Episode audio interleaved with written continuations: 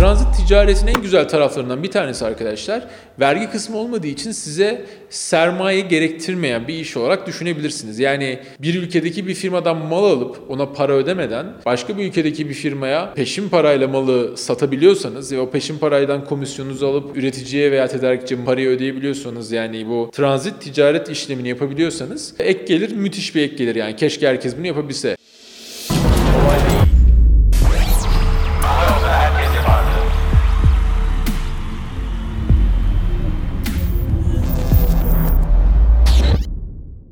Herkese merhaba. Kanalımıza hoş geldiniz diye bir klasik YouTuber e, girişi yapıyoruz. Arkadaşlar hoş geldiniz. Kolay değil. Bir bölümü daha karşınızdayım ben Mustafa. E, bugünkü konumuz bir izleyici isteği olan yine transit ticaret nedir konusu. E, özellikle ithalat, ihracat, dış ticaret gibi konularla uğraşan insanların zaten yakından bilebileceği bir şey. Sizin ticaret yaparken yurt dışı yani dış ticaretle ilgili konuşuyorum. Bir ihracatınız olabilir, bir de ithalatınız olabilir. Yani ithalat ne demek? Yurt dışındaki bir ülkeden e, bir malı yurt içine getirip işte gümrük vergilerini ödeyip gümrüklerden çeşitli prosedürleri yapıp malı millileştirmeniz yani ithal etmeniz demek. İhracatta bunun tam tersi.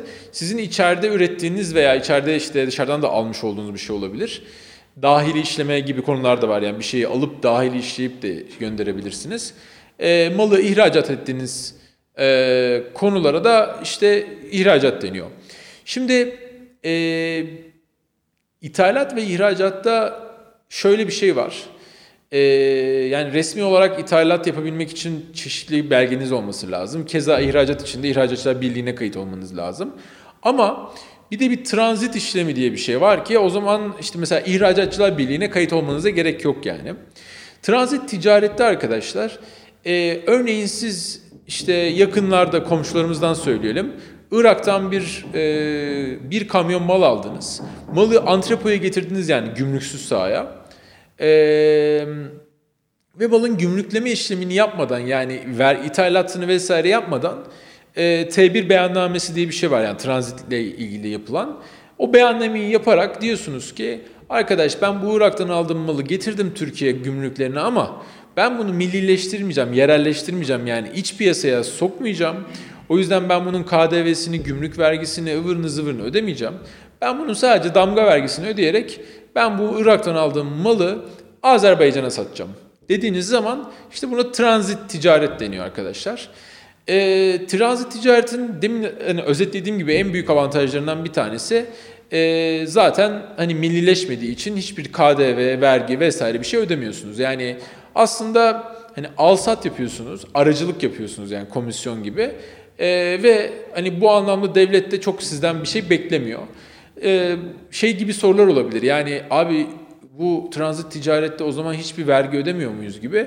Transit ticaretle ilgili arkadaşlar bir gümrük vergisi, KDV vergisi gibi şeyler ödemiyorsunuz ama zaten transit ticaretle ilgili zaten bir yerden mal aldınız faturayla. Başka bir yere faturayla mal sattığınız için o faturalardan kaynaklı bir kar doğuyorsa o karın normal e, şirket faaliyeti olarak kurumlar vergisini ödüyorsunuz. Yani hani bu faaliyet böyle e, hiçbir vergiye tabi değildir diye bir konu yok. Normal kurumlar vergisi yabancı bir ülkeden bir mal alıp yabancı bir ülkeye yine satacağımız zaman veya yabancı bir ülkeden alıp e, örneğin Türkiye'de gümrüksüz alanlarda bulunan yani duty free mağazaları gibi işte bu e, bazı limanlarda işte bu kruz gemilerine falan gibi yerlere satış yapacağınız senaryolarda e, bu transit ticareti kullanabilirsiniz. Ticaret, transit ticaretin en güzel taraflarından bir tanesi arkadaşlar, vergi kısmı olmadığı için size sermaye gerektirmeyen bir iş olarak düşünebilirsiniz. Yani e, bu arada öyle bir network'ünüz varsa, e, hatta geçen bir işte ek gelir konusu bölümü çektik. E, böyle bir şeyiniz varsa network'ünüz yani bir ülkedeki bir firmadan mal alıp ona para ödemeden başka bir ülkedeki bir firmaya e, peşin parayla malı satabiliyorsanız ve o peşin paraydan komisyonunuzu alıp sat, üreticiye veya tedarikçiye parayı ödeyebiliyorsanız yani bu transit ticaret işlemini yapabiliyorsanız e, ek gelir müthiş bir ek gelir yani keşke herkes bunu yapabilse. Düşünsenize mesela bunu Hollanda gibi ülkeler falan çok yapıyor yani e, yani hiçbir şey olmadan aracılık işlemleri yani. Oradan alıyor oraya satıyor dünyaya. Malı görmüyor bile. Çoğu zaman malı onun zaten gemicilik şirketleri taşıyor. İşte birçok yerden de ekstra katma değer ve para da sağlıyor. Yani gelir de sağlıyor ülkesine. Ee, yani muazzam bir ticaret. Hani bunu e, yapabiliyorsa bizim yani düşünsenize bizim insan bizim ülkede e, ki böyle her ortalama vatandaşın her 10 kişiden biri mesela böyle bir şey yapabiliyor olsa, kimisi Çin'den alıp Amerika'ya satsa, kimisi İngiltere'den alıp Malezya'ya satsa falan böyle bir şey olsa inanılmaz bir e, ticaret ülkesi oluruz bu arada. Hem lojistik olarak hem e, ticaret olarak inanılmaz bir şey. Ve dediğim gibi yani tabi bu arada şey olarak güzel değil yani. Hep sürekli aracılık yaptığınızda katma değer yaratamıyorsunuz. Yani yatırım, fabrika vesaire istihdam yaratamadığınız durumlar da oluyor ama çok bunu yüksek volümlerde yapsak, çok fazla kişi yapıyor olsa gene ülkeye çok ciddi şekilde döviz geliyor olur. Ee, mesela bu transit ticaret veya T1 beyannamesini antrepolar arasında da yani kendi ülke içerisinde de iki gümrüksüz saha arasında da yapmanız gerekiyor. Onun adı da transit ticaret oluyor. Örneğin e, benim işte bir antrepom var. E, daha doğrusu şöyle anlatalım. Bizim mesela Mugo şirketimizde İstanbul Havalimanı depomuz var e, gümrüksüz sahada. O depodan yine gümrüksüz sahada bulunan İstanbul Havalimanı Duty Free'deki bir mağazama bile ürünü aktardığım zaman e, aslında bir transit ticaret gibi oluyor. Gerçi orada e, EYK dediğimiz başka birkaç evrak da olabiliyor. Yani tam olarak T1 beyannamesi düzenlenmiyor ama e, iki antrepo arası mesela aktarım yaptığımda yani hani e, örneğin işte bir antrepoda malım var işte gidip ben Bursa'daki bir antrepoya aktaracağım. Yine bir T1 beyannamesi düzenleyip sanki Irak'tan işte Azerbaycan örneğindeki gibi yolluyor gibi Ankara'dan Bursa'daki alana malı transit ticaretle yollayabiliyorum. Transit ticarette mesela taşınan araçlar arkadaşlar özel bir işte araç var onun teminatlı araç deniyor. Yurt içinde taşınmayı kastediyorum.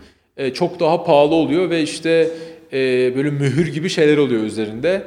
E, hiçbir şekilde e, şeyi açamıyorsun yani hani teminatlar araçlarda arkadaşlar. Yani bugün gümrüksüz şekilde gelmiş ülkeye bir İstanbul'a bir malı e, An- An- Ankara'ya yollayacağınız zaman bu özel teminatlı araçla taşınacaksa bildiğiniz onun o kapağı yani aracın işte kasası kapandığı zaman tırın oraya bildiğiniz gümrüktekiler böyle mühürlüyor ki hani bunu açtı mı açmadı mı belli olsun diye. Çünkü oradaki ürünler gümrüksüz olduğu için hani daha vergileri ödenmemiş vesaire. Kaçakçılığın önüne geçmek ve takip için böyle sistemler yapılabiliyor. Ee, dediğim gibi transit ticaretin en güzel tarafı aslında hani özellikle malı aldığınız da para ödemediyseniz vergi gibi bir şeyler doğmadığı için size bir sermaye gerekmiyor. Yani gerçekten e, sermaye bağlamadan iş yapabilmenin çok önemli bir e, yollarından bir tanesi. Ee, ama transit ticareti yine şey yapmamak lazım. Hafife almamak lazım. Ee, özellikle şöyle söyleyeyim. Gümrüksüz sahada yani bir malı millileştirmeden arkadaşlar yapılan her işlem çok kritik, çok önemli işlemler. Hani e, malların fiziki olarak doğru şekilde, doğru sayıda, doğru formda olması. Keza bu işlemlerle ilgili düzenlenen beyannameler, faturalar, e, çeki listeleri yani packaging list vesaire gibi evrakların da e, çok nizami ve kuralına uygun şekilde doldurulması çok önemli. Ya ben zaten ne olacak e, işte ihracat yapmıyorum, ithalat yapmıyorum, devlete ne zaten işte Irak'tan alıp Azerbaycan'a yolluyorum dediğiniz senaryolarda e, Türkiye üzerinden geçecekse hikaye yani Türkiye e, gümrüklerine giden bir tur gidecekse bunu çok iyi dikkatli düşünüyor olmanız lazım. Öyle kolay değil yani aynı şey. Ee, yani Türkiye durak noktası olacaksa söylüyorum yani. Her şekilde her evrak sonuçta çok kritik. İthalat ve ihracattan farkı yok. Transit ticaretle ilgili son bir şey söyleyeyim. Şimdi mesela örneğin e, çeşitli ihracatçılar birlikleri var ve e, işte bazı devletin kurumları var. Mesela özellikle ihracatçıları veya bankalar arkadaşlar ihracatçılara özel krediler, özel şartlarda e, krediler ve imkanlar sağlayabiliyor. Bunlara ulaşabilmek adına sizden de ihracatçı olmanızı bekliyor. Şimdi siz şunu düşünmeyin asla. Ben Irak'tan alıp Azerbaycan'a satıyorum. İşte ülkeme döviz getiriyorum. Çünkü bu işlemi yapan bir Türk firması. ihracat yapıyorum sonunda ben Azerbaycan'a gibi düşünmeyin. T1 gibi beyannameler yani transit işlemleri resmi olarak devlet nezdinde ihracat sayılmaz. transit ticaret sayılır. Ve ihracat sayılmadığı için yurt içi yani ülkeye döviz getiren bir faaliyet olarak da sayılmaz ve size e, işte o bahsettiğim şekilde uygun fiyatlı ihracatçı kredileri vesaire alamazsınız. Çünkü e, ihracatçılar birliklerinde veya devletin resmi kayıtlarında bir resmi ihracatınız gözükmeyeceği için bankalarda ki Exim Bank vesaire var biliyorsunuz seni ihracatçılar için. Bankalar nezdinde de devletin kurumları nezdinde de e, açıldığı zaman sakın güvenmeyin transit ticaretlerinize. İhracat sıfır gözükecektir ve maalesef bunlara ulaşamayacaksınız. E, bizim başımıza yani bu geliyor yani biz çünkü mesela Mugo tarafında bazı markaların işte Azerbaycan, Kıbrıs, Rum kesimi hatta distribütörlükleri var bizde ve işte hatta Avrupa'da da bazı yerlere satıyoruz. Ee, yani malı görmüyoruz bile. Malı atıyorum Rotterdam'dan Rum tarafına Kıbrıs'a gönderiyoruz. Ee, aradan kendimiz para kazanıyoruz. Hatta Çin'den direkt işte atıyorum Azerbaycan'a yolluyoruz falan gibi. Ee, ama devlet dediğim gibi bunları ihracat olarak saymıyor maalesef. Ee, bir diğer konu yine havalimanı duty bizim mağazalarımız var. Yani döviz getirisi sağlıyoruz ülkeye ciddi anlamda. Bunlar da sayılmıyor maalesef. Yani bunlar da neredeyse transit ticaret kapsamına giriyor. İhracat yine sayılmıyor oluyor. Bence bunlar çok e, yanlış şeyler. E, bir firma transit ticaret de yapıyorsa, ülkeye gün sonunda işlemleri yapan şirket Türk şirketi ve kar gün sonunda orada kalıyorsa e, bu adamı destekleyebilirsin yani. Hani bu adamın bu ticaretini dünyadaki bir ticarete aracılık edip ülkesine döviz getirmesini, para getirmesini teşvik ediyor olmamız gerekiyor diye düşünüyorum. Umarım faydalı olabilmişizdir. Bir sonraki bölümde görüşmek üzere.